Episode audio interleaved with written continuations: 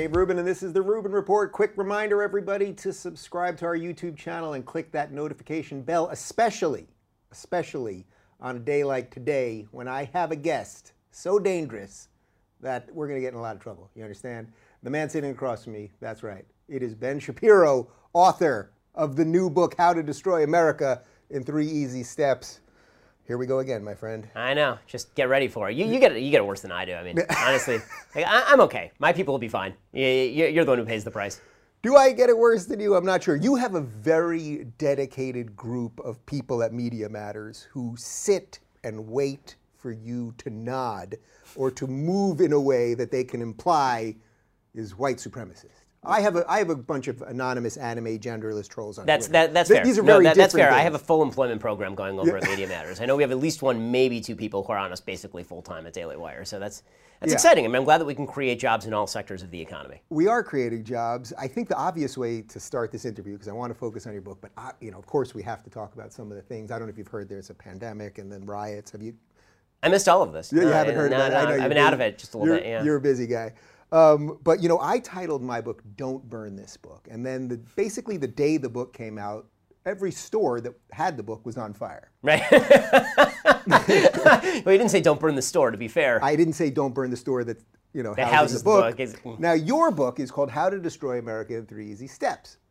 it was about how to burn your book. Yeah, that's that's the the basic gist of it. But of all times, America does seem like it's being destroyed right now, and that's what you titled the book. And I know a little something about writing. You finished this book when? How, how long? ago? December, January. Okay, so actually not that long. No, it was, it was, ago. this, is, this is a quick write. So what Yeah. happened is that I, I had gone to Israel for the Jewish holidays. I came back and I just looked around the country and I thought something is really, really deeply wrong. I mean, even more wrong than it has been in prior iterations. And it's, Yeah. it's been wrong for a while. I mean, there have been things that have been going wrong, which is why I wrote the previous book, Right Side of History, which was the country's kind of falling apart. right what do we do? What common values do we hold?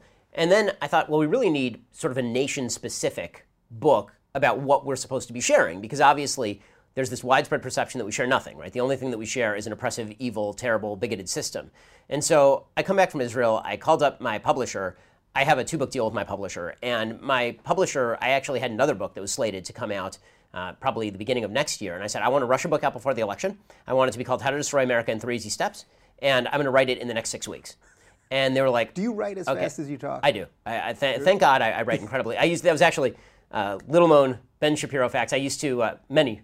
There are many of them, but one of the one of the uh, least well known is I was a ghostwriter for many prominent figures for probably a decade. And it's how I supplemented my income. So I have something like seven or eight New York Times bestsellers that are not under my own name. I was the quick write specialist. Publishers would come to me. There'd be some prominent figure who you know had three weeks to go until deadline, and they'd be like, "Okay, well, you've got one sentence. What do we do?" and so they'd turn me over the book, and I'd write an entire book in a month. So that, that Can was, I, can what- I get you to write a couple of their names on the back of that paper for me? I'll tell you later. I'll tell you later. If it, not in violation of my NDAs, guys. Th- Yes. But in, in any case, uh, it, it was written at white heat, uh, and it was very easy to write because the structure of the book is is very obvious. I mean, the, the basic idea. Don't, we don't go that far yet. I want to Okay, talk well, we'll get to it in a second, I, I, I wrote down all six chapters because I want to talk structure. All right, 'cause I sounds think, good. I think the way you broke it down actually is super interesting.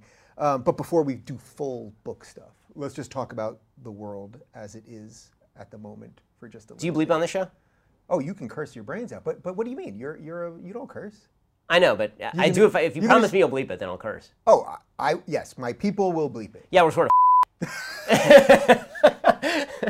I've been waiting for that for a long time, Shapiro, because I've heard you say fuck I- I- off. My guys don't have to bleep my fuck; they can bleep your fuck. Yeah, that's- I've that- heard you right. say fuck privately, and then you you put your little. Well, as you know, as you know, there is a bit of a gap between Yeah. public persona and in private. I curse a blue streak, because you know. Yeah. So that's that's not that's not a great shock, but yes. Okay, so yeah, let's let's just do it for a little bit. Uh, are we fucked? Like, what the hell is going on here right now? Um, it feels that way. I mean, it really does feel as though any common bonds that we once shared are basically disintegrating, and that you're being pressured into mimicking the belief that all those bonds are gone. So even if you believe that the bonds aren't really frayed and that really we should have some stuff in common, if you say that out loud, you're part of the system. You're part of the white supremacist system, uh, and this is, it's such dangerous stuff. I mean, as we're sitting here, very in the last few hours, there was a there was a a sort of graphic that came out from the National Museum of African American History and Culture, which is a Smithsonian Institute, taxpayer funded Funded institution by the government. funded by the government. Uh, and it was all about whiteness and the evils of whiteness. And among the evils of whiteness, things that we have all integrated into our lives because of the prevailing system of white supremacy, were things like hard work,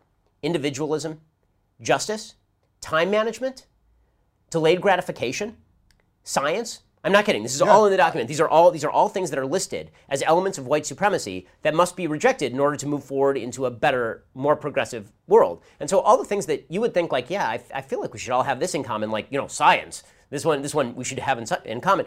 There's a whole movement to say no, no, no. All of these things are outgrowths of an evil system, and that in turn is a, a the result of an absolutely despicable redefinition of the term racism from what it used to mean in for virtually all of human history, but certainly since the 1960s, to what it means now. So in the 1960s, racism was what we all think of racism as believing in the inferiority or superiority of a particular racial group. Right? Very easy definition. Easy you can enough. spot it Yeah. wherever you see it, right? I mean, it's not, not hard. It's a very easily applied definition. And then there's been an attempt in the last several years to redefine racism to mean any system that results in racial inequality is itself racist. And so if you are not seeking the destruction of that system, you are complicit in racism. And in order to be anti racism, you have to seek to destroy that system. Well, every system in human history has resulted in inequality of some sort or another because human beings have different capacities, we make different choices. If you literally Are you telling me we're not all exactly the same? We don't have all the exact same thoughts and gifts and skills? You're telling me Stop being racist. Stop it. Stop it. So the, we're, I- we're slightly different. I- Ibram Kendi specifically writes this, right? In How to Be an Anti-Racist, he says literally any system that generates racial inequality is a racist system. And so therefore, it's not like you're a bad person because you're a racist. You're just a product of the system, mm-hmm. or you're upholding the system. And in order for us to fight that racism, we have to fight the system itself. And so anything that is part of that system, anything and everything that is of that system, is tainted by racism and must be ripped down completely. And if you are complicit in the system by, by doing things like hard work and individualism, you're an assimilationist, right? This is what this is what Yeah. Ibram Kendi says in How to Be an Anti-Racist, and Robin DiAngelo sort of mirrors this. And you're saying to yourself, wait a second, aren't you closing in an awful lot of doors to Black Americans and minority Americans? Like the pathways to success in a free system are things like hard work, individual effort, you know, thinking ahead, delayed gratification. Like this is not unique to capitalism or the evil American system or anything. Right. But, also, what are you saying about black people Right, you're saying uh, like, it's insane. I mean, David Duke could write this shit. Right, I mean, he right. really could. I mean, David Yeah. Duke could write the idea that whiteness is about hard work and individual initiative and religious adherence and family structure. Right? That's, that's, that's crap David Duke would write. Yeah. But the anti-racists are writing the exact same crap, and then they're saying, yeah, but all those things are bad, right? And if we just got rid of our adherence to these systems, well, then we wouldn't really have to have standards that we hold people to, and then equality would be the result. I mean, that's insanely dangerous stuff. But because the charge of racism is the most is the most highly charged charge you can make against somebody. It's the worst thing you can call somebody in America, and for good reason, because that is an awful thing to be, right? I mean, it's an awful thing to say about somebody, it's an awful thing to be. Because that is such a highly loaded term, it's so easy to cudgel people into line. All you have to do is just acquiesce. All you have to do is be the person who cheers on the guillotines as the guillotines chop off heads, and we'll leave you alone. Now, we're not going to say that you're left alone forever, right? That this only holds true until the time for the next guillotining. Um, but Right, right, but right. It comes uh, for you. but the, it, I, I really feel like in this situation, it's very much like the, the action movie where the bad guy comes to the good guy and he's got some blackmail to hold over his head, and the good guy says, "Well, how do I know you won't use it?" And the bad guy goes, "You don't." right? That, it, that that's that's the anti-racist movement. Yeah. They they figure that they can call you a racist, and they will hold that over your head until you acquiesce in all the things. And if you don't acquiesce in this one little thing, then you will be ruined and you will be destroyed and you will be targeted as part of the opposition. And the good news is, I think it is generating some opposition from people who are center left. I think that the only question for the people who are kind of liberal, center left liberals, Yeah. you know, the 153 intellectuals who wrote that piece in Harper's Weekly with the obligatory slap at, at, at Trump and Trump supporters and all. Trump is really the problem, even though he's not the one going to come burn down our houses. Right. The, the, the, the reason that that actually matters is, first of all, I'm glad they did what they did. I mean, welcome to the party, pal. Uh, I'm glad they. I'm glad they. I'm glad they're doing it. But are you trying to broaden the Overton window just so it includes you, or are you trying to broaden the Overton window such that we can actually have a conversation? Because if the idea is, we only, we- you know, you lefties, you're mostly right about the things you think are bad, but we just don't want you canceling us. So just leave us alone and we'll be okay. Or is it going to be, you know, you'll actually allow people like a Dave Rubin or Ben Shapiro or a Dennis Prager or a Glenn or a Glenn Beck to, to actually speak. And if the answer is no, then you really haven't added anything to the debate. All you're doing is trying to feed the crocodile so that it eats you last. I sense you know my feelings on this. Yeah, I think. I mean, I right? They're protecting their asses. I'm, I'm glad that they wrote the letter, but the fact that they had to make it clear we're not conservatives, we're not Trump people, Trump is doing this, and it's like, but He's not the one that's rampaging through your universities. He's not the one out in the streets. When they come for all your mansions, it's not going to be Trump and Trump supporters. I mean, we all know that. So, yes, I think we know what they're doing with the Overton. Yeah, I mean, I, that being I, said, I, think so still think it's good at some level. It's It- better than nothing. is good. right? The next step is I want to see some of those people actually have open conversations with people on the right. How about that? Yeah. I mean, why is this? What's amazing for both you and for me is why is that such a wild request? Like I have conversations with people on the left all the time. And many of those people will not come on my show because they're afraid of being canceled. Yeah. Right. And I and I know that the same is true for you. You've had conversations with people all across the political spectrum, but many of them won't have you on, and I know many of them won't have me on because they're afraid of being canceled by their own folks for conversations that we have privately, but that they won't have publicly. And so then it's just okay. You're you're just being a coward at that point. So we've sort of talked about this a little bit before, but do you think there is a fundamental reason for that? That there is a fundamental reason uh, that underlies the philosophy of someone who broadly is on the left versus on the right, that why people on the right are willing to do it. If I put someone on the left on my show, I put Marianne Williamson on, I put on Andrew Yang, Tulsi Gabbard, all the people on the right, virtually, who disagree with them say, ah, you know, I disagree with her and him on this and that and the other thing, but it's glad you, I'm glad you had the conversation. If I put someone, if I put you on or Prager on, the lefties go bananas. I'm, I'm endorsing white supremacy and da, da, da. da.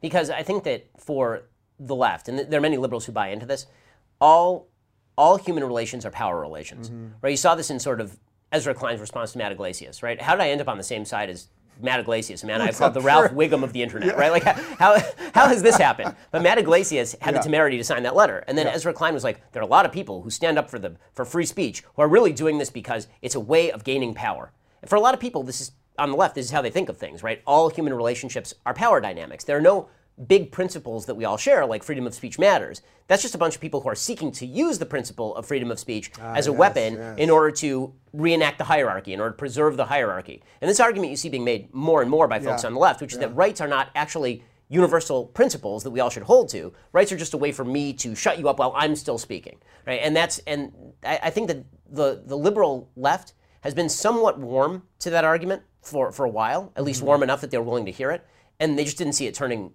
on them at any point. The left moved so far so fast that the liberals were like, "We were with you up until the point where you started canceling us."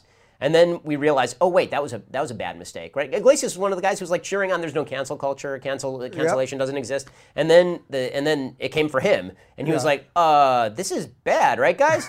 it's like, yes, it's bad. Well, yes, thank you for recognizing it as bad. Do you love seeing that now where there's this move by them now? AOC is doing this and a bunch of other people to completely tell us that cancel culture, it doesn't even exist. It It's doesn't exist. Figment of your Doesn't exist. imagination. Yeah. Figment of your when she's not explaining that that people are shooting each other in the inner city for bread. For bread, Right, right? which is That's- that, that's that's why you shoot a one-year-old at a playground is because they're hungry. Uh, that's what I do when I'm hungry. You know, I say to my wife, "Are we out of cereal?" She says, "Yes," and I immediately go and shoot somebody in the face. That's that's that's the way I deal with my own personal hanger. But it, but Yeah.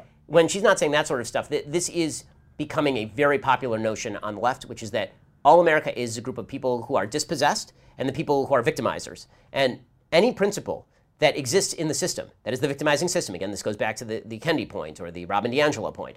Any aspect of that system is inherently bad and reinforces a power hierarchy, and so you must remove those systems of power in order to allow the dispossessed to claim their full share of the earth. You're a sci-fi guy. Do you sort of admire the beauty of their evil? you know what I mean? Like uh, really, at It some level, like I to mean, it- create a system that that proves itself. Yeah, that it- in and of itself is the proof. Like there's a certain beauty to that. Oh, it's as, as evil as it is. It's super clever. I mean, Yeah. the, the argument is completely circular, right? They, they just say you're a racist, and you say, well, but you have no evidence of my racism. They say, well, you don't even recognize your own racism. You say, well, then how am I a racist? They say because you're complicit in a system of racism. You say, right, but the system isn't isn't racist. Like you can't point to something that's racist. No, but it results in racial inequality, and therefore it is a racist system, and therefore you are complicit in the system, and therefore you're a racist.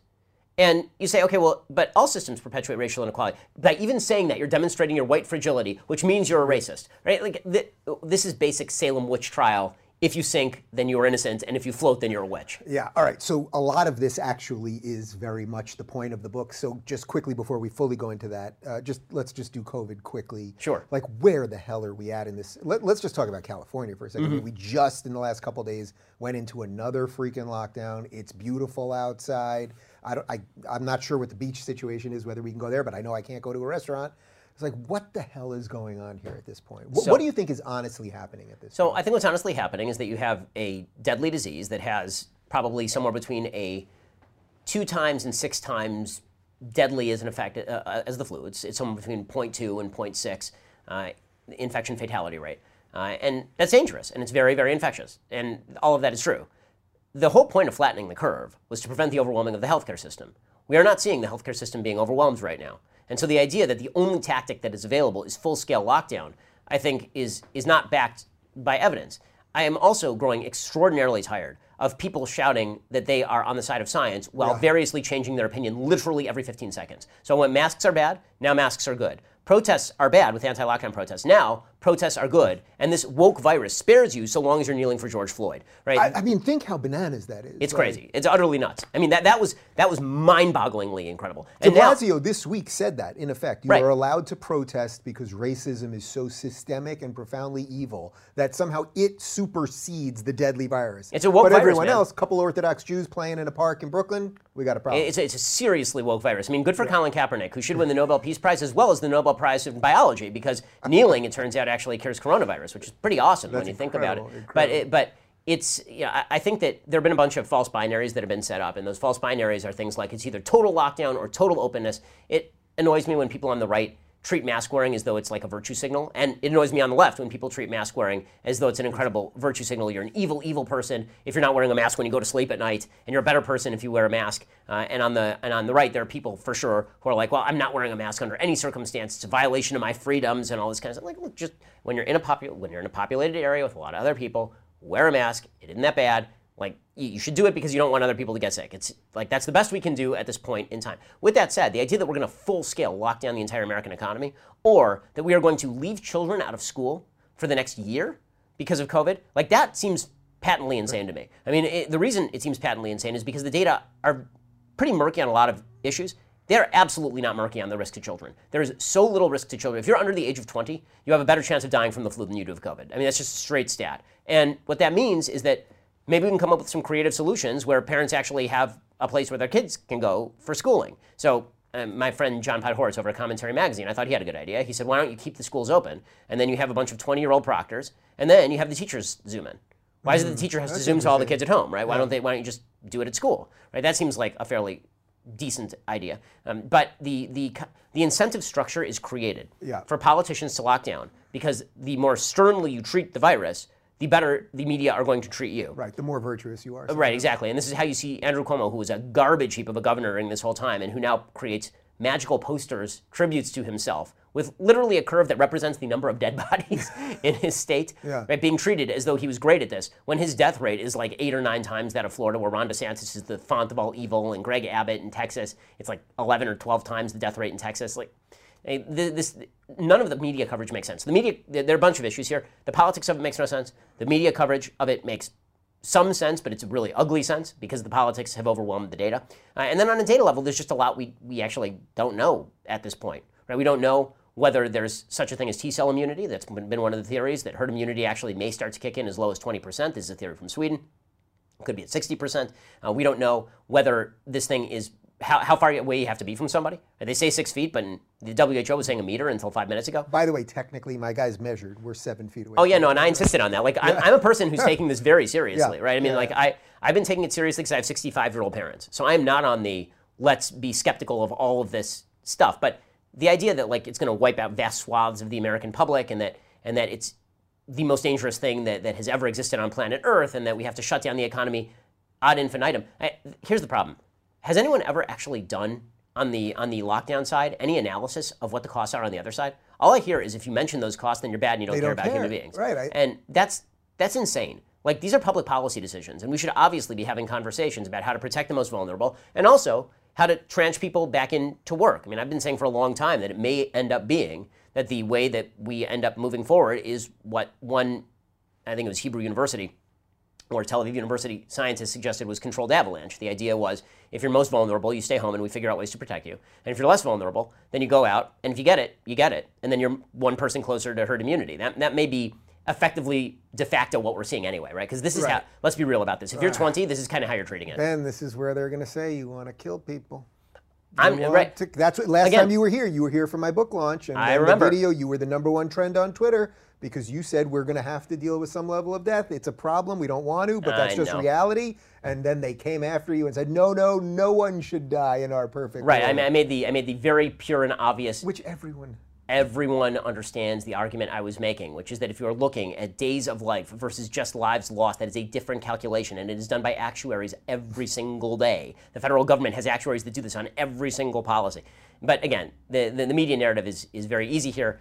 If you don't mirror the policies they want, then you're a, you're a grandma killer who wants to murder your, your own grandma. It doesn't matter that I'm taking all sorts of extraordinary you know, measures in order to protect my own parents on this thing. Right. So, all right, one more thing on this then, which is without going too far down the conspiracy uh, channel uh, road, how much of this is that the system just wants to destroy Trump? Because I don't think that none of it's about that. Yeah, uh, I I think that in the media, I'll say it's mostly unconscious, but I would say a heavy percentage of it. I'd say over 50% is if a Democrat were president, it would be how the president has handled this. He got the ventilators, everybody's doing the right things, everybody's trying. This is an unprecedented situation. If it's Trump's fault, why are we seeing secondary spikes in countries ranging from Australia to Japan to Israel? Is he president over there? Right? We'd be seeing that sort of narrative.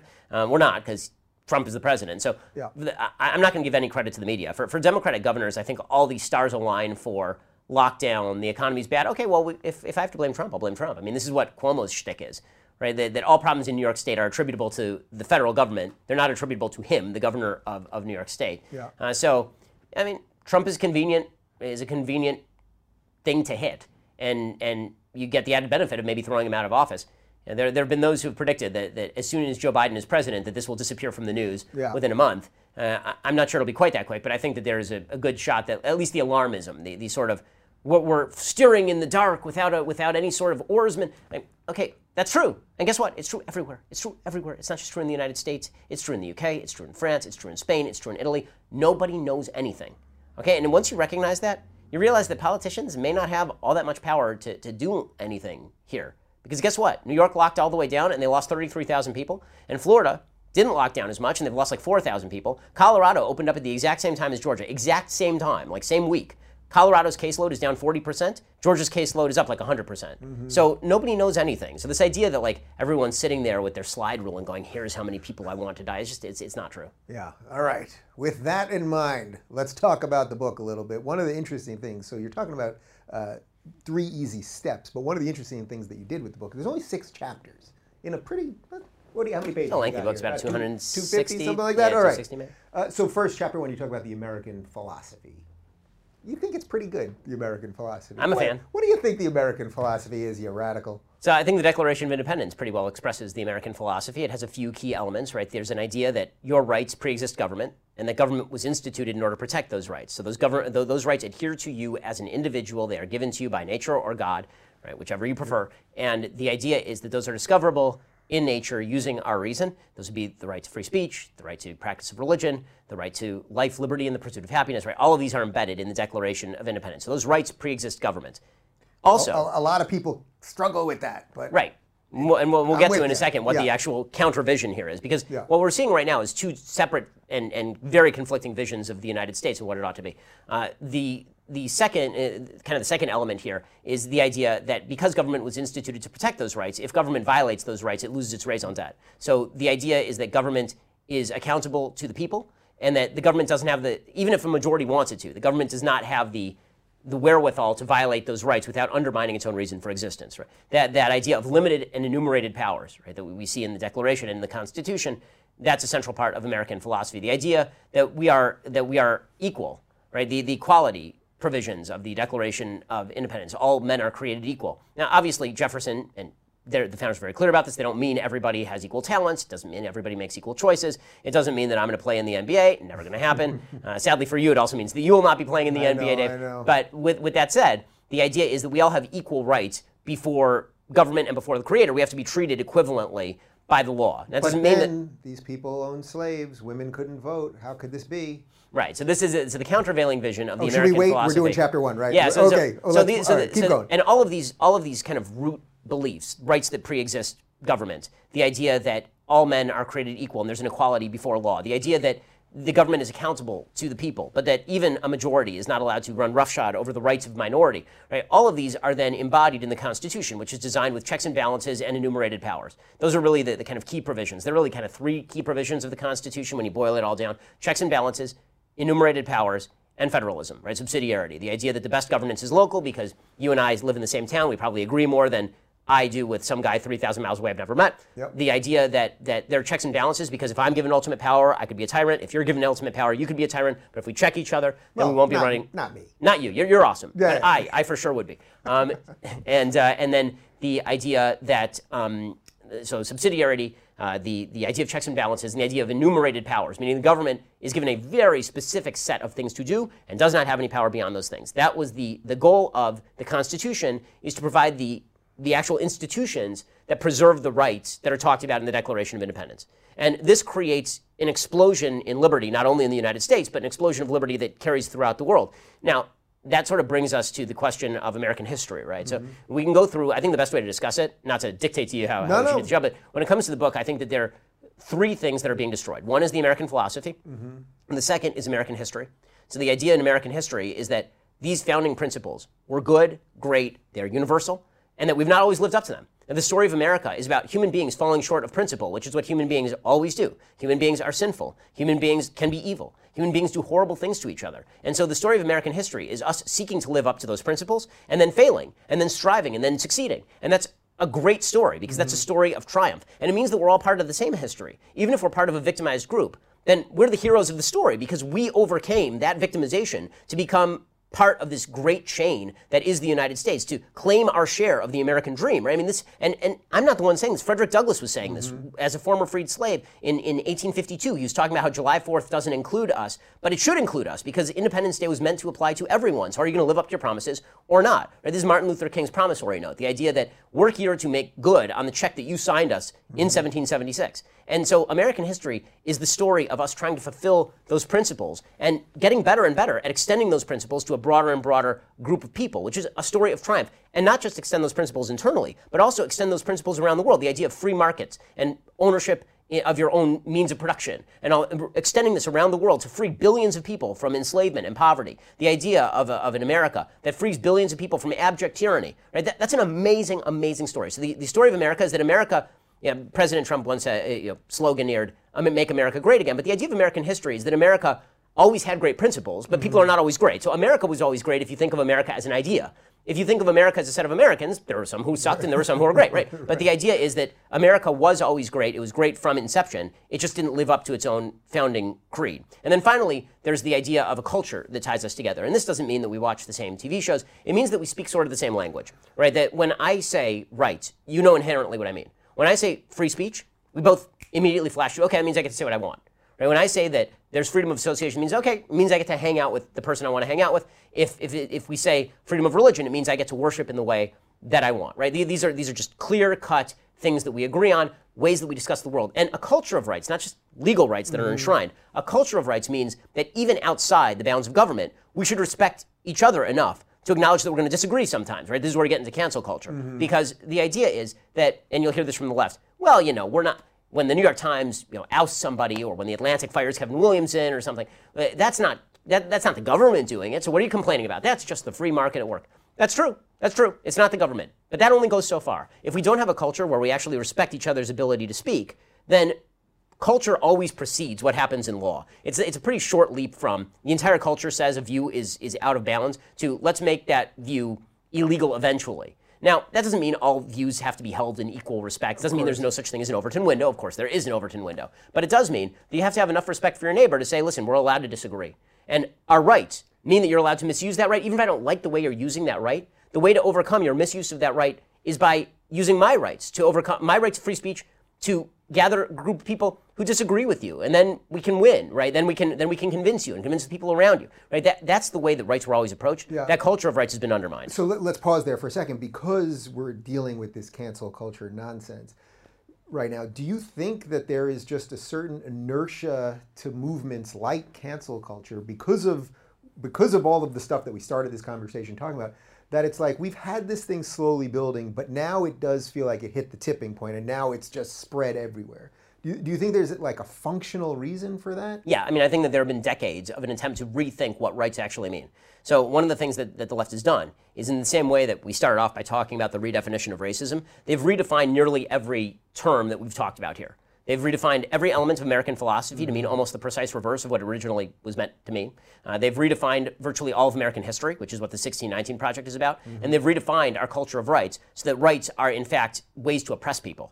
Right? This is when, when we talked a little bit earlier about the right to free speech being seen as a way for the powerful to silence the powerless. And you see people actually saying this kind of stuff. No, it's crazy. I, I, mean, this is in effect what right, white fragility is about. This Th- is yes. in effect what all of the the whole BLM platform. This is what it is about. Like you're not just making this stuff up. No, I mean, I, and when I wrote the book, I didn't realize that it was going to break into the open this way. I, I really thought that honestly, when COVID hit in March, I thought, okay, I wrote this book to rush out before the election, and now it's going to be irrelevant because it's all going to be COVID all the time. Mm-hmm. And then all this stuff just broke loose in the last couple of months, and I thought, wow, I mean, I'm not a prophet, but if I were, yeah. but it, but yeah. it, that, that, that's really how it, it feels. I mean, looking back through the book and realizing that all the arguments that I was making against this particular vision of America, which I call disintegrationist, and the reason I call it disintegrationist is because I think that it really stands for the, the coming apart of America. I think that there's a group of people who say, here are all the things we have in common. And as Lincoln said, we have to be brothers because if we're not brothers, we're going to be enemies, right? That's, that's just how this is going to be. The better angels of our nature had better win, and we better all be on the same page,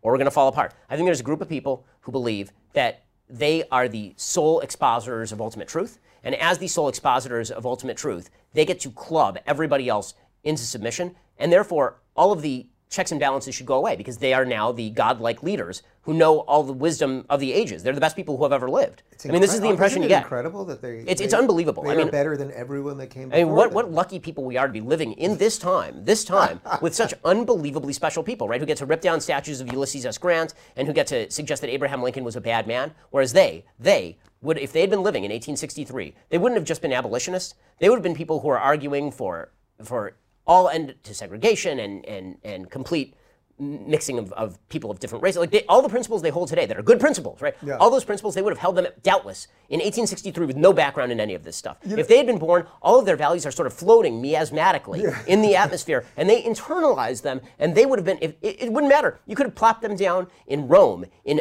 in 100 BC, and they, they would have held exactly the same values. They exist outside of time. They exist outside of history. They exist absent any other outside influences. They're just the most incredible people who have ever lived in the history of humanity. Good for them. I mean, and good for us that we get to live at a time of such saints. It's so interesting because I've been thinking about this a lot. Like, if you think about how fast it seems the world is moving right now, like, just think about today versus just what we were talking about, say, 10 years ago in 2010, whatever the hell it was. Now, if you take that further back and you plop that person down in 1863, and try to imagine how different the world is. Like people don't yeah. really just sit in that for a minute and realize how different it was without plumbing and electricity and all of those things. And yet somehow their entire moral code would have been you know, which they make up. It would be exactly the same. It would be exactly yeah, the same. It's, it's quite. They're remarkable. not standing on the shoulders of giants. They didn't learn anything from Lincoln. American history has nothing to do with their positions. Yeah. They exist as free-floating moral actors in the universe without any background whatsoever. They came to all of the exact right conclusions about life simply through a priori thinking. It's it's it's truly an unbelievable achievement of the human mind. I think again we should we should all feel very lucky to be in their presence. But Look, of course this is all bullshit. I mean, the fact is Robert yeah. George, who's the moral professor of uh, professor of moral philosophy yeah. over at Princeton he says he uses this as a sort of thought experiment. He says, okay, so he'll ask his class, you're living in 1860 in Alabama. Are you an abolitionist or are you pro slavery? And everybody everyone. in the room, everyone says, I'm an abolitionist. And then he's like, really?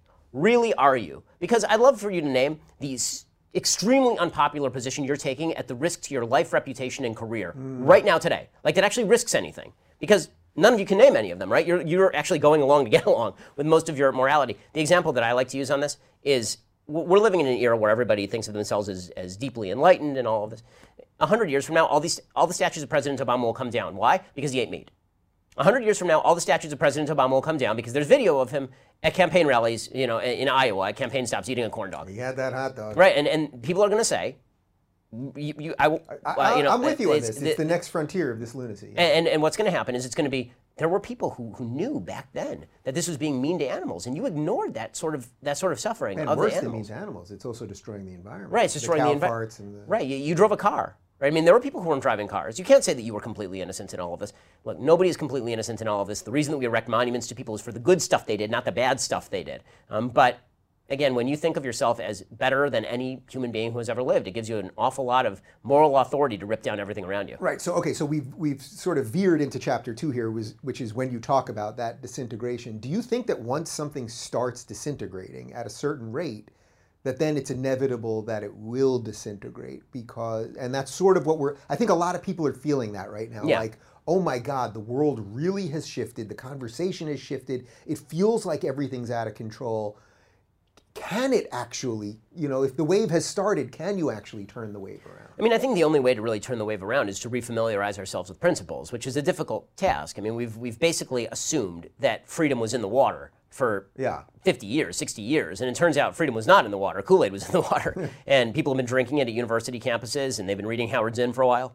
And now they think they have a very sophisticated view of the world. And, and so it takes some, some education in American history and American philosophy to really reinculcate that. But that, that's a hard that's a hard slog. I think it's going to be a rough time here. I, I don't think this is going to.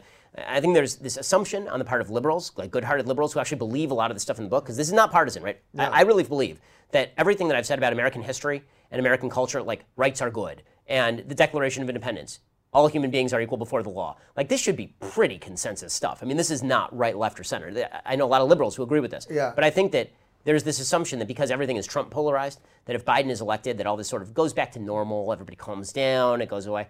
I think they are really underestimating an ascendant left that sees the that sees the wave of history behind them, and they also see a weak actor in Joe Biden. They feel like they can push him around, and I think they're probably right about that.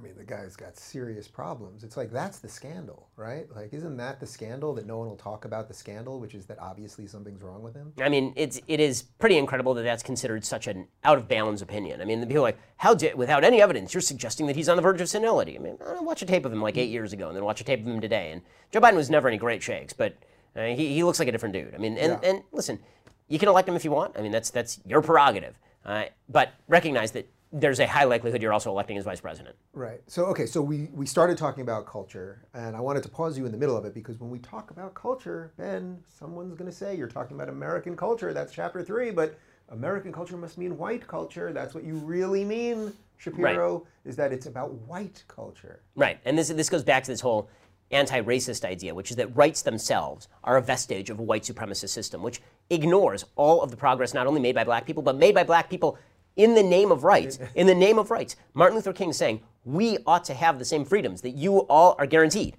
Our freedom of speech matters no less than your freedom of speech. And Americans saying, because you're making that argument, not the argument the entire system is bad, not the sort of early Malcolm X argument that white people are devils and that the entire system is garbage and all of this, the stuff that he abandoned later in his career.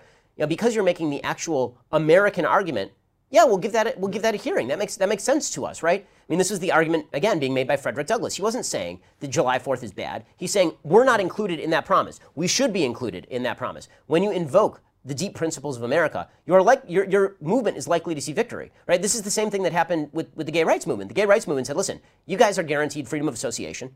You're guaranteed freedom in, in who you love, right? So it was a rights argument. Now, I may not have agreed with the application with regard to behavior, but the, the actual rights arg- eh, with regard to marriage, with the actual early argument, which was everybody should basically be left alone, mm-hmm. that was a very robust argument. It had a lot of power behind it because most Americans went, yeah, that makes sense to me. I mean, I have that kind of freedom. Why, that, why shouldn't that guy have that kind of freedom? Like, why not? Yeah. Right, which is a different argument than some of the arguments we're now having, which have moved beyond the rubric of rights into, well, I can demand from you a good or service. Right. I can, you know, right, that, that's a bit of a different thing. And, and by the way, uh, as you know, we've discussed this a million times. This that issue of the gay rights thing was one of the first things that really sort of broke me related to what was happening with the right, how the right was being tolerant, because all I get is this endless hate from the, the he, him, she, her, z, whatever tolerant people in the name of diversity. I just get endless hate from them, and yet here I can sit across from you. We've done it a million times already, and it's all been seen a gajillion times more. But and it's like, yeah, here we are, and we live in the same country. Because rights arguments have an innate yeah. appeal, right? Mm, People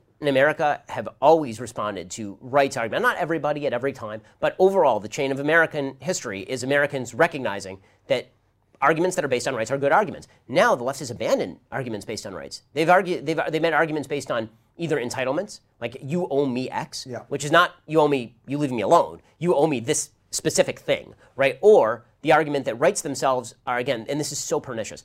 Rights themselves are reinforcement of an evil hierarchy. And that is so unbelievably dangerous because what that leads to is now we get to we get to encroach upon your rights in order so that we can get rid of the hierarchy, right? This is an argument that was first made by Herbert Marcuse, who was a neo-Marxist uh, philosophy professor at UC Berkeley, very, very influential guy in the 60s. He's the creator of Make Love, Not War. And he, one of his big ideas was, was this idea of what he called repressive tolerance, meaning tolerance for, he literally says this, tolerance for opinions from the left, intolerance of opinions from the right. Mm-hmm. Because if you tolerate opinions from the right, then the right the people on the right might win. Mm-hmm. And if the mm-hmm. people on the right win, they're going to use that power over you. So we have to actually stop the right before it gets started. And we do that by curbing their right to speak freely.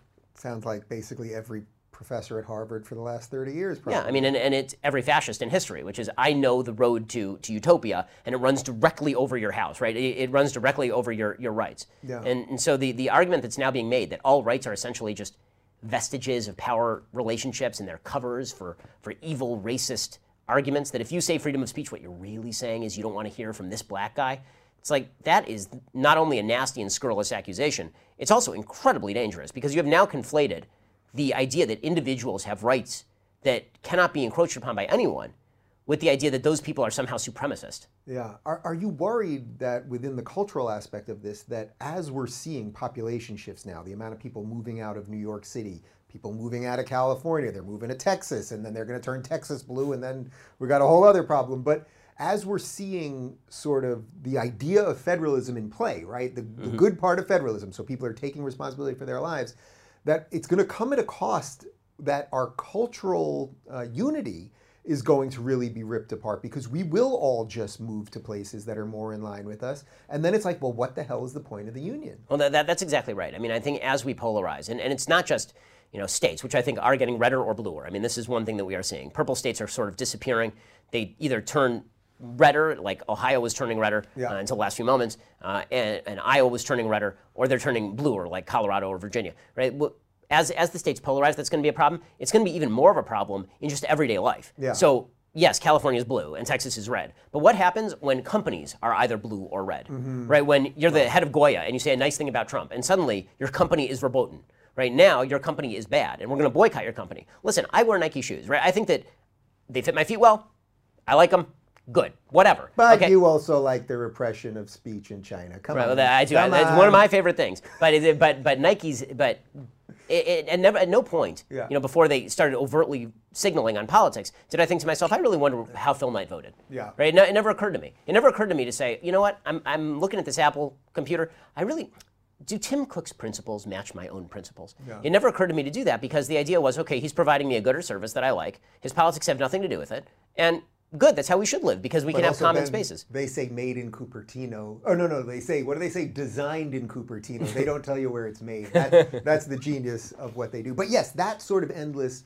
Uh, polarization, of everything. And the politicization of everything makes things so ugly, and it makes it so that I mean, I got mocked online for this. I said like, I'm gonna have, I'm gonna find it harder to watch the NBA this season yes. if the NBA has Black Lives Matter on the side of the court because Again, the offense in Black Lives Matter is not the actual phrase. Of course, Black Lives Matter. It's perfectly obvious. The whole point of painting Black Lives Matter on a court is to suggest that there is a vast swath of the American public for whom this is not obvious. You're not painting on the side of the court babies are good, right? Like we all kind of agree, babies are good. It would make no sense to paint that. The minute yeah. you paint Black Lives Matter on a court, what you're really saying is, and there's a bunch of nefarious people we don't like, wink, wink, nod, nod, Trump supporters who don't believe Black Lives Matter. When you're when you're saying that you can put a slogan on the back of your of your NBA jersey, I don't want to see I, I really I don't want to see defund the police lobbing an alley oop to raise taxes. Like that's that's not my that, that's not my thing. By the way, this is literally uh, a policy of the NBA now. There's what what is it about 20 phrases that they'll social justice right. Phrases. Not free Hong Kong. You can't do free Hong. Kong. You Kong. can't do free Hong Kong. Right. right. That's what you can't do. They won't let you ma- even make it as right. a fan.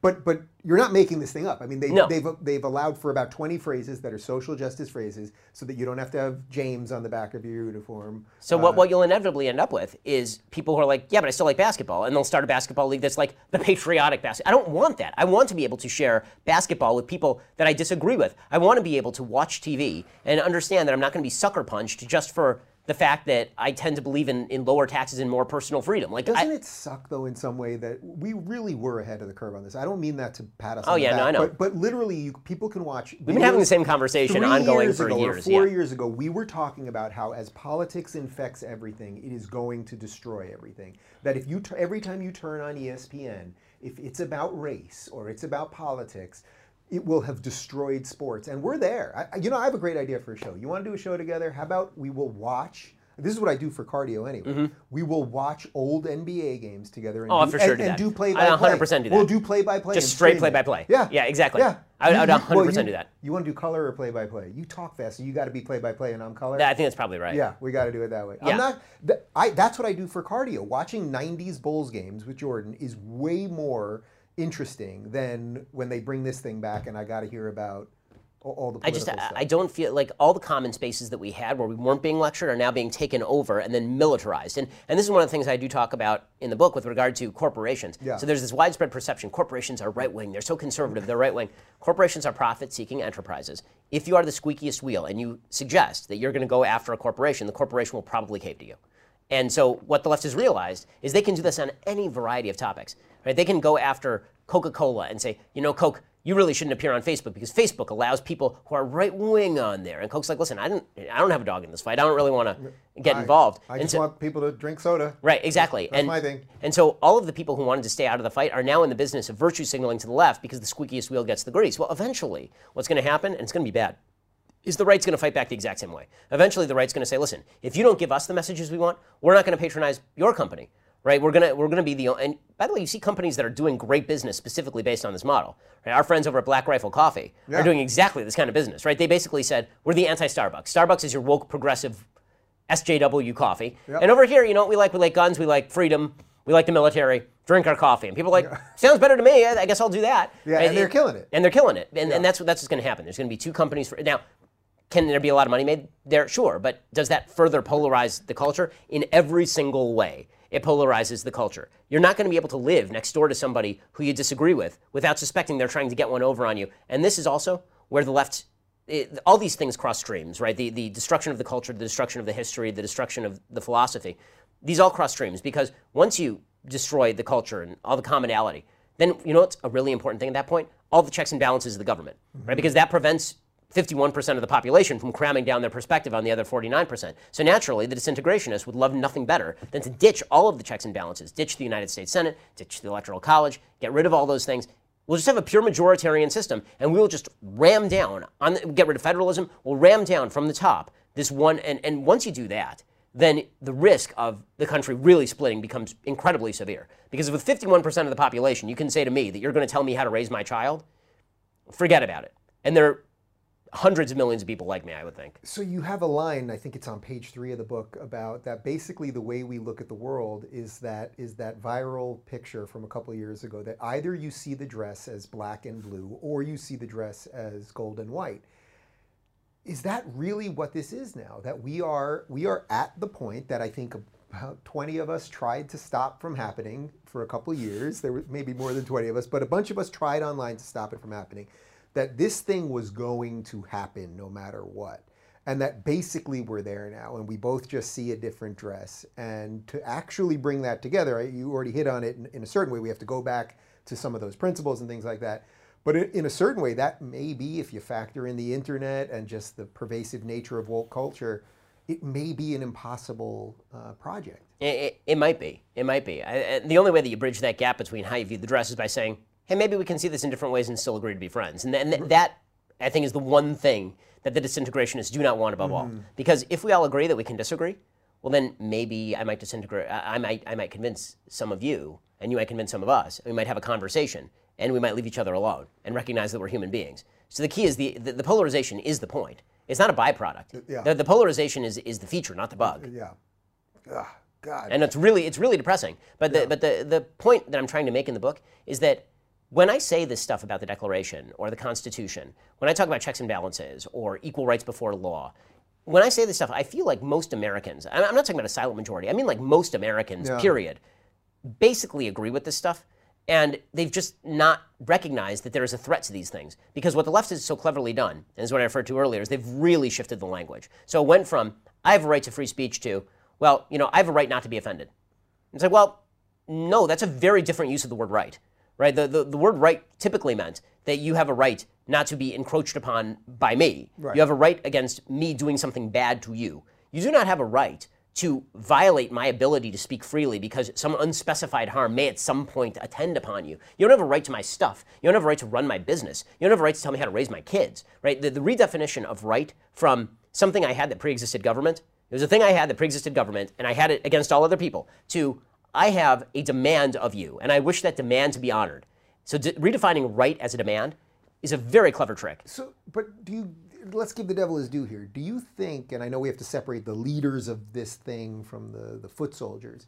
But do you think they believe it when they tell you words are violence, but then they'll also tell you burning down a business isn't violence because it's not a you know you're not murdering a person. Although I suspect if we burn down their house, they might think it's a violent act. Do you think they genuinely and honestly believe what they're saying, or that they've just outsourced uh, their faculties, I suppose, to to the greater cause? Um, I think there's some of both. I mean, I'll, I'll grant them e- either one ends with the same kind of conclusion, Yeah. which, Yeah. which is authenticity. Either they're authentically believing or they're authentically stupid or both.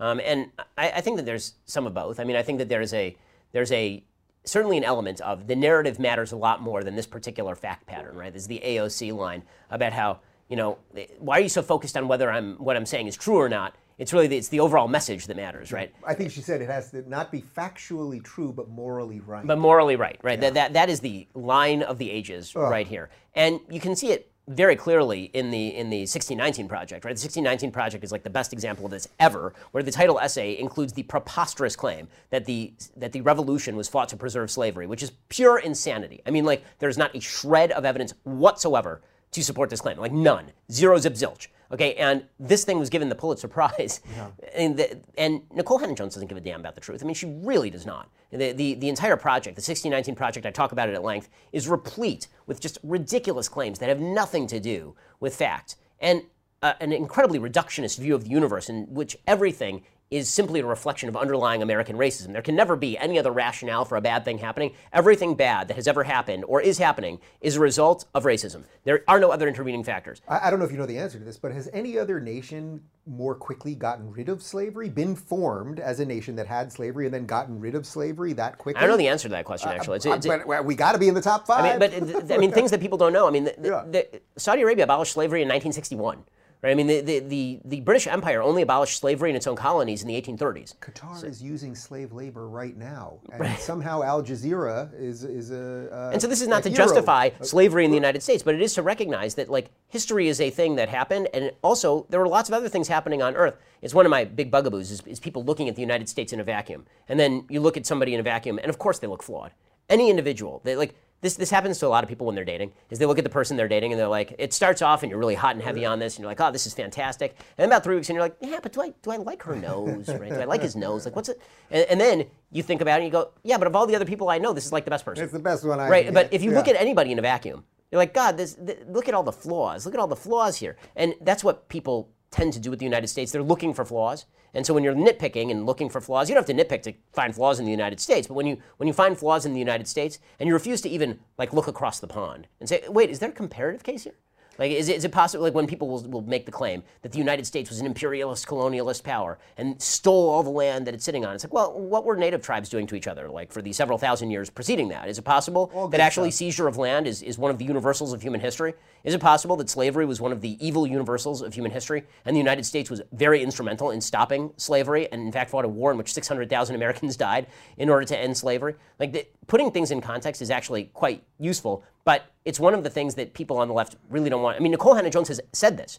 Right? Nikole Hannah Jones said that you're not supposed to say about Jefferson, for example, that he was a man of his times, or Ulysses S. Grant that he was a man of his times, because she says, well, Hitler was a man of his times, Pol Pot was a man of his times. Like, I'm pretty sure Hitler was not a man of his times, the exact same way that George Washington was a man of his times.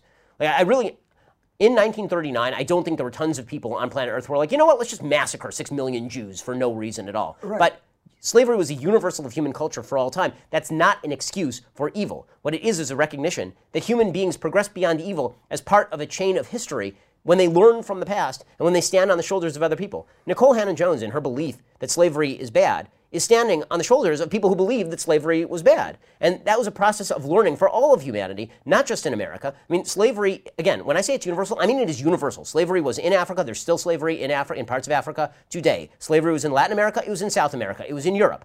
I mean, there, there's, there's no culture on earth of which I am aware that slavery was never practiced, eh, at the very least, among warring tribes. Mm-hmm. So the, the, this idea that the United States is the font of all evil, right? The, the, the New York Times ran a piece where they said that the most the, the most durable caste systems in history were India Nazi Germany and the United Yeah, States. insane. That's patently crazy. You have to be so ignorant of anything remotely resembling history to make that claim. But this kind of stuff is cheered on at the New York Times. Yeah. Well, all right. So let's actually do the New York Times for a little Yeah, bit here, as long as we're doing it. flaming bag of as we're- garbage, As, yeah. as we're sitting here, this New York Times thing has burst into the world. Uh, And full disclosure, we both know Bari. Okay, Uh, I'm friendlier with Bari than you are, I think. But yeah. I, I guess so, but Bari Weiss was the opinion editor who wrote the original piece on the IDW, which you reminded me right before we started that you weren't even in, which was psychotic. But there's a reason for that. You weren't in it because you're a scary conservative, and the farthest she could sort of push it was basically me and Jordan. And, Right. and maybe Michael Shermer a little bit, something like that. But then the rest, it was good liberals. And she I remember finding it quite bizarre because I was literally on the stage when Eric coined the term IDW. It was like Yeah, it was I was in the audience. Right, You were it on was the literally stage. It was Sam Sam. Harris and me and, and, and Eric. Yeah, Yeah. but- Uh, but she she wrote. I actually think you can link a lot of what's now happened at the Times right to that IDW article because sure. it was it was her way of trying to inject the last bit of liberalism and true liberalism into the paper. She got demolished for it. She tried. She threw me under the bus because you'd have to be uh, what was the line? Um, uh, something or stu- you have to be you'd have to be cynical or stupid to talk to some of these people on the right. That was a shot at me and, and Rogan, but more so me. Um, and then, by the way, I, I just tweeted this out, and I don't like all these little silly things.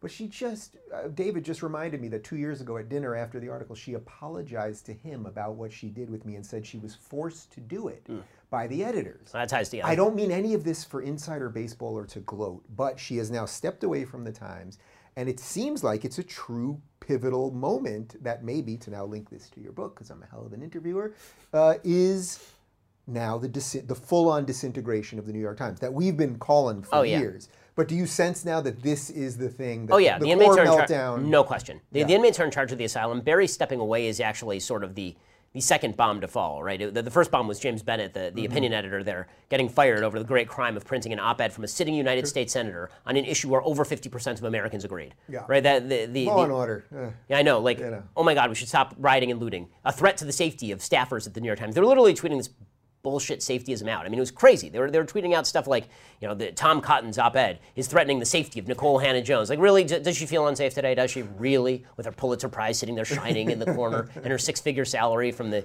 bastion of liberalism that is the New York Times? Yeah. They- they- yeah. The, Bari's letter is very, very good. I mean, Bari's letter, which basically details, there's so, there's so many lines in it that I think are worthy of note and are so true. But the, the, the one paragraph that really, I think, goes to what we're talking about is it used to be that there was a belief that journalism was about the collective enterprise of truth seeking. Mm-hmm. And that meant that we were all supposed to argue with each other and we were supposed to turn over the rocks and see what was underneath and examine all of the sculptures from a different angle, feel the elephant from all the different angles so you know it's an elephant and not either a snake or a rat or a tree, right? I mean, like that, that, but what she says is that orthodoxy has replaced that, this self righteous orthodoxy where we are the keepers of all knowledge and we will cram down that version of knowledge on everybody else. That has now become the cause at the New York Times. That is perfectly obvious. That's been quite obvious for, for quite a long time that truth takes a backstage to all of this. Bari simply saying it out loud, and then people at the New York Times saying, How cynical of Bari Weiss to do this. That's not true. Bari just deserved to go because she's a weakling. All these same idiots who are saying things like, you know what we need to do? We need to rename the Washington Redskins in order to rectify the past injustices of the United States. I'm offended by Washington Redskins, but Bari Weiss, that weakling, being offended by people in internal Slack channels with her editors posting her name with axe emojis. And it's like, well, okay, hold up a second. I'm perfectly willing to hear you in the Washington Redskins thing. Like, I frankly don't care about that very much, although I will say that Native Americans are a lot less offended than the woke white liberals who are interested in getting rid of the name Washington Redskins by polling data. But with all of that said, like the idea that, that Bari's a weakling, while you guys are out there saying that the term master bedroom should be removed from the lexicon because it is reminiscent of slavery, or that like master and slave units on, on you know electronics need to be removed because it's reminiscent of your great great great great grandfather who was enslaved on a plantation in Alabama. Like, w- really, who's who who's who needs to, to buck up a little bit here? Right. So should we be feeling pretty good about things then because we were kind of right? I mean, or, I mean, I- or it, it is at some level. This goes to the institution thing. I mean, you're going to need institutions in this new world no matter what. So it's like you'd like some of them to exist at some Yeah, I mean, right? so I think that clarity is good. I mean, to, to you know, borrow from Prager. I think that clarity is, is definitely a good thing. So I'm glad that the masks are off. I think all the masks are coming off simultaneously, which is quite frightening. Right. It turns that, out. that I guess is the weird part. I mean, they, the yeah, no, normally they sort of slip gradually, and right now it's like mask, mask, mask, and they all drop simultaneously. And like, whoa! I didn't realize this is that weird party from that Tom Cruise movie. This is a weird place, man. Very, very weird. eyes wide shut. I got yeah, exactly. got. You got it. Um, the yeah, that that in- is in and of itself sort of frightening. What's going to have to happen next is what we were talking about a little earlier. The people who consider themselves liberal and are very angry at the censorious culture are going to have to acknowledge that the Overton window has to be just not not just them. Right? That's the next step. Is the people they won't. if they if they don't, then then it really is over, right? I mean, if, if you if the people who signed that Harper's letter still say that they can't talk with you, Yeah. or they can't talk with me, or that they can't talk with Glenn, not even they agree with any of us, or think that we're wonderful human beings, but they can't talk with us, or And say I'm he's a nice now- guy and we disagree. I'm now too scary for them. So I know, the this is great. The idea, because you know what it is. It's also I think this is sort of one of the things I've been thinking lately is there's a reason that so many people hate liberals, and I, you know why it kills me to make that statement. But it's like this this self-important worldview that it's like they would never. I don't mean this for every single person Yeah, that of course. signed the thing. We're, of course, we're being sort of broad here, but they would never ever want to have to admit that holy cow, evil Ben Shapiro or evil Dennis Prager or Glenn Beck or whoever was right. And, Yeah. and I think that hubris is actually they would rather sink with the ship. I think ultimately. And, and maybe that's right. I mean, that's why again that Harper's letter, all they had to do was find one person who voted for Trump. Yep. One, and there were 63 million of them. Right? They could have even found people who didn't vote for Trump last time. I mean, I would have signed that letter if they had taken out some of the silliness about the right wing militarizing cancel culture against cancel culture and all this Yeah. kind of stuff. But the, but the fact that they could not even see it in their purview to But find it's- someone. But do you think it's that they couldn't see it or that they intentionally didn't? You know, what I think they mean? intentionally did. Yeah, no, oh, I think oh, that's okay, correct. okay, I think no, I agree with you. I think that it's intentional because I think they knew that if I had signed on to that letter, half the people who signed it would have dropped. Yes. Right? They can have Noam Chomsky, who literally defended Pol Pot's Cambodian genocide. But if they put somebody like me on the letter or any of the other people who, like, again, it, it drives me up a wall because I've defended so many of these people. I've done it publicly. I've put my, I've put my own you know resources behind them. I've called them privately to offer them support. The number of these people who will text this is my happy birthday test, who will text me happy birthday, but will never publicly say happy birthday for fear that I will it will then be known that I was born and was born a human being Yeah. that maintains. And as long as that maintains, there ain't a comeback to the cancel culture because they're part of it. They just disagree with the boundaries of it. Yeah. And again, they- they- they- and, and again, I, I'm not saying that there aren't people in society who you know have views that are so far out of the out of the mainstream that you that Dave Rubin doesn't have to host them, right? I mean, or that I don't have to have a debate with them or something. Like I think that that's perfectly legit. I'm a person, you're a person. We all get to make that standard for Yeah, ourselves. exactly. But my window is pretty damned wide, and their window is pretty damn narrow. They better widen that window real fast. Yeah. So it, with all that in mind, though, you've got to be feeling pretty good about the future of the center right, right? Yeah, I, I think that the future of the center right is pretty is pretty strong. I think this is a weird time for it because everything has been so trumped. Right, everything is about Trump. I mean, I do talk a little bit in the book about Trump. I really, it's pretty spare. Um, but but what I what I do say about Trump is that I think that people need to understand the other side's perspective on, on what Trump is. So people on the left see Trump and they see he's vulgarian, he's nasty, he breaks all the rules, he's he's a bad man who says terrible things about people, and he's a jerk, and he's a, and he's crude, and all this kind of stuff. And they say I can't vote for somebody of that character. Think, okay, I mean, all right, fair, all right, okay, fine. And then people on the left have to acknowledge what many people on the right see in Trump, and what they see in Trump is not saint, wonderful human being. What they see against him is just the only person right now who is standing in the breach. That's, That's it. literally it. I- I He- agree. The he's one just a speed bump. He's it. the only speed bump that's there to slow down this thing for like half a second.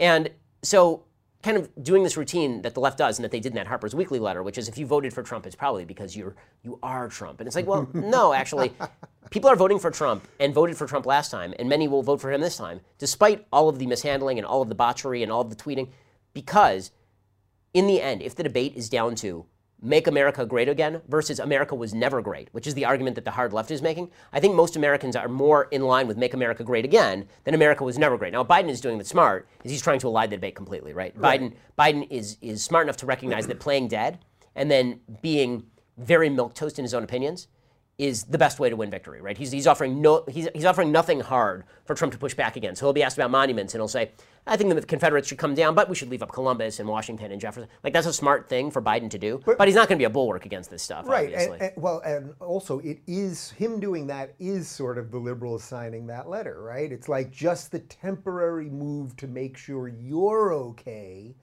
while they tear down everything else. Right, and, and again, like I think there's a decent argument to be made for removing Confederate statues. Like they're not heroes of mine. I don't think they were heroes when they were fighting. Like I, I, I get that, but you do get the feeling from from Biden that he's doing that more as a political ploy than he's doing that out of pure unbridled enthusiasm for the American founding. You know what it reminds me of? You know how many times I've told you that we've debated abortion in here, and that it, I always say to you, it's not your good arguments that have moved me; it's the bananas left right. eight month arguments. Right. I'm having that with the statues now because I used to say I, my preference would be you leave them all up and you put a counter plaque or something else. Right. But I kind of moved on that at one point. I was like, you know what?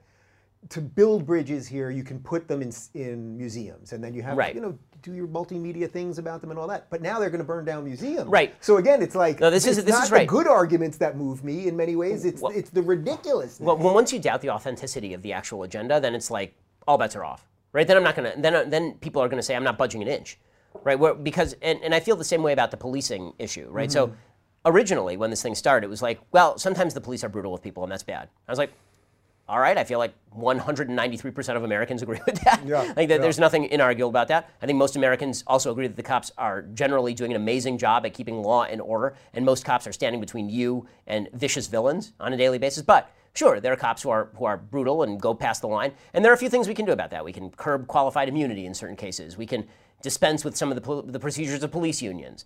Right? We can we can see if there are better training programs. We can make it easier to fire bad officers, and we can have a federal registry of, of fulfilled complaints. Right? We can there, there are things we can do. And so if you listen to my early podcast during this George Floyd thing, a lot of it was on this. It was like, okay, well, here's some stuff that we could do if we actually want to do something. And then it turns out that all the left wanted to do was root for rioting and looting. I mean, Nikole Hannah Jones literally said that she was celebrating the fact that people were calling these the 1619 riots celebrating rioting and looting, talking about how it wasn't just about curbing bad behavior, it was about defunding the police and how the police were actually just the modern day slave catchers, about how law and order need to go by the wayside, which, by the way, is going to end with dead black people. It's already ending with dead black people in New York City. 100% of the people who have been shot in New York are people of color. 100%, not 95%, 100. Okay, and and so once it moved beyond that, it was like, okay, you know what? Now now you can go like screw off. Like Yeah. you, you were never legit about this in the first place. You're not looking for common ground. You're not looking for a solution. You're looking for again a reinforcement of the idea that everything about America is inherently terrible and inherently bad. And I'm not going to go along with you on that. I think a lot of people are having that reaction. So I think it is fair to make the simultaneous arguments that if there were to be a good faith debate about Confederate statues, then I could definitely see my way clear to saying things like, I don't see why Confederate statues should stay up. But if it's being argued by the same people who are like, every statue of the American founders must come down and they must all be replaced by statues of Nikole Hannah Jones, I'm like, well, you know, I'm going to go no on everything, and also I'm not interested in having so a conversation that really with you. that really is the rock and the hard place then, because the more that they do that, the more that just average people who are just not particularly political, even they just have to say no, we'll never move on anything. I mean, it's too bad that Trump is not a better vehicle for the resistance, right? I mean, in 2016, there was a feeling that he was, that he was mm-hmm. sort of a backlash to some of these things that were happening. And then it turns out that he's just so easily distractible that he doesn't mm-hmm. have the ability to focus in on this. Like, if you told me that there was a Republican president against whom there were essentially race riots, or with related that there were race riots on the basis of tearing down statues of Washington and Jefferson and defunding the police, and that this president somehow was not gaining poll credence from this, while his opponent was hiding in a basement, and the entire Democratic Party was was half rooting for the looters and rioters. I'd Yeah. be like, how, how, like, th- this is one argument that I've been having with some of the folks who are, you know, very pro-Trump. And again, I plan because of all the factors we've talked about, I'm voting for him because too. he's the only he's the only stopgap at this point. but that does not mean that if he loses, it's not on him. If he, if he loses, it's on him. I mean, the media is a pre-existing condition. Uh, the the Democrats are a pre-existing condition. If you somehow lose to a dead man uh, and in, a, in a time when you can literally say that your opponents are supporting the burning down of churches in some cases and are and are spending their days trying to defund the police while painting giant murals on Fifth Avenue, then you know I, if you if you are losing by 13 points to that, I, that's got to be on you at, at, a certain point. See, it's interesting because I, am with you on that. Except to me, the polls are uh, polls in the last 10 years, or at least in the last five years, let's say in the age of Trump, have just become completely meaningless at this point. Not all, I don't mean Pew polls on, on opinions, but I mean on presidential politics. I think they've become completely. Well, the national, the national polling last time was pretty good. and the, the one thing that's happened, the difference between 2016. Wait, wait what do you mean? You mean in 2016? in 2016, good, the, the national, the state level polling in Wisconsin and Michigan was obviously bad, mm-hmm. and, and Pennsylvania too. The national polling was within 0.5% of the actual outcome. So when they say that Trump is out by 10, yeah. Uh, that's he's not he's not out by 2 if he's out by 10. Right. The thing that I can't get over though is that it seems to me if you voted for Trump in 2016, I can't see many people going, "All right, I voted for Trump in 2016. Maybe things aren't exactly as I wanted them to be, but I'm I'm going to vote for Biden and tearing down statues and burning things and everything else. Is, so I don't see many of those guys moving, but I could see an awful lot of people who voted for Hillary going, the party's gone completely bananas, and at least Hillary had an excited base. I, I, I think I mean this no. literally. I can't find one human being excited for Joe Biden. So listen, I called Joe Biden. Listen, I am no expert on this. I called it wrong in 2016, just like everybody else who yeah. professed to have data Still, expertise. It was such a joy to be with you that night. that was, really that was hilarious, even. but the but the um, the the problem is yeah. that he's not running against Hillary. 2016 was a referendum on Hillary. It was not a refer- referendum on Trump. She was unpopular of the voters who despised both candidates, and that was something like 10 to 15 percent of the population, they broke very, very strongly for Trump. The same poll done today shows them breaking strongly for Biden, and that's specifically because of the one advantage that Joe Biden has that Trump does not, which is that Joe Biden is dead. Yeah. Joe Biden being dead is his greatest advantage. You I've been saying this you think for they're years. Going to debate? Uh, no, actually. Yeah. I think not. Uh, I think I think if I had to put money on it, uh, I would I would say very unlikely, because I think that what's the point for Biden? I think that he'll just say you won't turn over your tax returns. We're in the middle of a pandemic anyway. What are we going to do? Like Skype debate? It's going to be too weird. I think that if you're leading by 10 or 11, and he can actually cite the he can actually cite Trump on this, right? I mean, Trump actually just didn't do a Republican debate in the middle of the in the middle of the last election cycle mm-hmm. because he was insulted by Megyn Kelly or something. so he can actually say, listen, if it was good enough for Trump, it's good enough for me. I, I, think that Biden's strategy here is the Dracula strategy. You stay in the crypt until night falls, and then you come out. and, and yeah. I think that that's that's not a bad strategy because again, he doesn't make people. The problem for Trump is that it's very difficult to make people feel like Joe Biden is secretly rooting for the rioters because he's so just nothing. He's just so nothing. Now, if he nominates for VP Kamala Harris or something, if he nominates for VP Tammy Duckworth. But it's coming, right? I mean, I one mean, way it's going to be one of these people. I right? assume. Like that's I mean, how they have him hostage. I, I could see point. a world where he nominates somebody like Susan Rice, who is who's more known as like a foreign policy person, yeah. even though she sucked at that and yeah. was a liar to boot. Uh, I could see him doing something like that. I think that'd actually be his smartest pick just double down on the Obama of it all. Mm-hmm. Um, I mean, if he could get Michelle, he'd win 83 states, right? I mean, everybody sort of acknowledges this. States yeah. that have not yet been invented, he would win if, if Michelle Obama joined the ticket. But with, with, with, that said, you know, his, you know, Biden's greatest asset is the fact that he is inoffensive. And in a time when Trump wants to be able to point at the Democrats and say, look at all this crap they're doing, Biden's been sitting in the basement going, yeah, I don't really like rioting and looting so much. And yeah, I, I kind of like the Washington statues. And that's the tenor of his campaign. Mm-hmm. And what that does, is it throws the ball squarely in Trump's court, which is earn the vote. I've said for forever, Trump is great at one half of politics and horrible at the other. Politics is about make it hard to vote for your opponent and make it easy to vote for you. Trump is very good at the former and he is awful at the latter. Right? How many suburban women do you know who are like, yeah, you know, I'm going to bite the bullet and I'm going to vote for this guy even though he's just blech. Yeah. Right? And I, I, I don't know very many at all. I, I also think there were a couple breaking points for a lot of people. I think COVID was one of the breaking points. I think, honestly, the rioting and the looting were kind of a breaking point for, for a lot of people, not against the left, but against Trump in some ways, because how, it was like. How? So I'm just not seeing. That. So I, will say that I've gotten a lot of letters from people, and I don't want to be too anti-Trump here, because again, I plan on yeah. voting for him. But yeah. the the I got a lot of letters from people who were saying he's the president.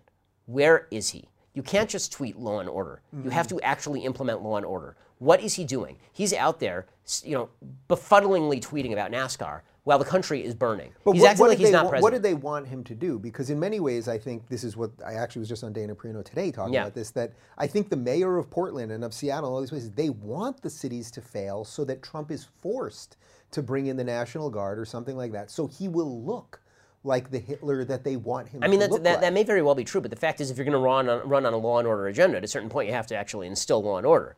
I mean, the, the, the signing executive orders saying we're going to prosecute people who tear down statues, you know, a month after the after they shut down the entire city of Los Angeles at 6 p.m. every night to let people riot. Like what, what he should have done is he should have said, after the first riot, he should have said, listen, you guys have 24 to 48 hours to make sure that your city is secure. I offer the full resources of the National Guard. At that point, I'm sending in the National Guard. And you are going to deal with it. We, we, have, we have legal processes in these countries, in, in, this country for handling objections. We have a democracy. We do not have a dictatorship of the mob. And so if you're not going to handle it, I absolutely will. And I think that, frankly, I mean, you were here during the riots. How many Los Angelinos, law-abiding Los Angelinos would have been like, that damned fascist? And how many would have been like, you know, I'm kind of glad I can go out of my house at 6:30 mm-hmm. at night again. No, it was, it was scary. There's no doubt it was scary. See, it's, it's so interesting, and this is why you can't judge it all by meeting someone on the street and email, because I'm telling you, just walking my dog around the street, a lot of people are coming up to me and saying, "I've been a Democrat my whole life," or uh, and I'm Dude, I hope you're Trump, right. and I'm buying the guns and all kinds of stuff. Now, again, no, I it's listen, a bubble in LA. It's a weird place and everything else. But listen, I, I desperately hope you're right. He's going to need to make up at least some of the ground because I don't think that you can trail in every single swing state and then pull it out at the end. Yeah. Um, so he's going to need to make up some ground. But listen, there's there are ages in politics. I mean, I'm old enough to remember when Bernie Sanders was going to be the Democratic nominee and the stock market was at near 30,000. So, and by old enough, I mean I'm more than four months old. Is, is that the depressing part of this, though, that, that in many ways the progressives did win? Like the, the idea that there's an old school Democrat put, putting yeah. dead Biden. I like that. I like that uh, as a rule. I yeah. like the weekend at Biden's. Really. Yeah. Right. Right. Exactly. But that in effect, yeah, they lost the election this time, but they they have won everything. They they demolished the Democratic Party. There, uh, you can't point to me, but please yeah. do if you can, Ben. Where is any decent Democrat? Where is JFK? Where is Daniel Patrick Moynihan? Where where is any? They're few and far between. I mean, I think that they've tried to oust them in primaries. Um, Nancy Pelosi endorsed Ilhan Omar for reelection the other day. I mean, th- th- this is not any great shock. I, I, think you're right. I think they've captured the, the Democratic Party. I think more than anything, the right focused on the wrong things. So, you know, I talk in the book about culture. The, the right, uh, speaking more broadly about culture, the right never had the wherewithal to compete in the cultural space or in the educational space. And so they basically ceded the ground. And then they said, you know what, we'll win it back at the ballot box, right? We'll, we'll elect Republicans. Republicans have been elected in several recent presidential elections 2000, 2004, 2016. They held Congress all the way from 1994 to 2006, and then they held it again from 2010 to 2018. You know, they, they held the Senate for wide stretches of that time. And the country continued to move to the left. The country continued to move to the left in every way. And that is because the institutions of popular culture and the media were totally taken over. The great lie that Republicans kept banking on is that reality would eventually kick in for folks, right? The idea was, mm-hmm. and I know this because I've been operating on campuses for a long time. I'd go and I'd talk you also about. wrote a book about it. Yeah, that's true. but it, but but I mean, just from operating on campuses, one yeah. of the great things that would happen is my very first book, which I wrote when I was 19, uh, was about liberal bias on college campuses, and one of the most frequent questions I got was, "Well, why are you talking about college campuses? Who cares about college campuses?" And I was like, "Because it's not going to stay on college campuses." And people said, "No, you know, they'll get out in the real world, and then the, they'll have to be hired. They'll have to work a job. They'll have to learn to get along in the workplace." What if they bend the real world to their will? What if the, the person who graduated the journalism program at NYU goes on to the New York Times and isn't inculcated into a culture that values freedom of speech, but is granted the keys to the kingdom and told it's your turn to redefine the meaning of journalism? And that's what's happened. And the right basically did nothing. The entire ship of state has been listing to the left, and meanwhile, the Republicans are running up the running up the slope, trying to plant the chairs on this side of the Titanic. Well, it's, it's still listing, guys. You're gonna at a certain point you're gonna have to fight back culturally. I think that's frankly why Trump was elected because he was seen as a culture guy, not as a governmental guy. Uh, and then are you saying we're work. the violinists? On the Titanic, you're a violinist. Yeah. So you're definitely one. Women and children first. That makes me Jack. I Women suppose. and children first, depending yeah. on how you define woman. Shapiro, we've done about an hour and a half here. I know you've got a lot going on. Have we? I think we actually sort of touched on almost, we, we almost everything in the book. Is there? Is there anything else that you want to talk about while you're here? Uh, uh, not. I mean, I think we covered a lot. I, I, think that the the you know the the main thing that I would just recommend to everybody is do your reading. If you do any reading about the American founding, if you do any reading about our culture, if you read the Constitution and the Declaration and you don't come away with tremendous admiration for the ideas behind it and at least a little bit of respect for the people who wrote it, if your idea of your own self righteous virtue is that you're tearing down statues of people who did more in their lifetimes than you have done in yours, then you really should be thinking more about what you are as a person and less about what people who died 250 years ago were as people, considering you're standing on their shoulders in propagating the principles that are important to you. watch this, Shapiro, because you're a professional. I want you to look at that camera right over there and tell people where they can get the book. How to Destroy America in Three Easy Steps by Moah. You can get it over at Amazon.com. I believe we are still putting out signed copies as well at DailyWire.com slash Ben. Go check it out today.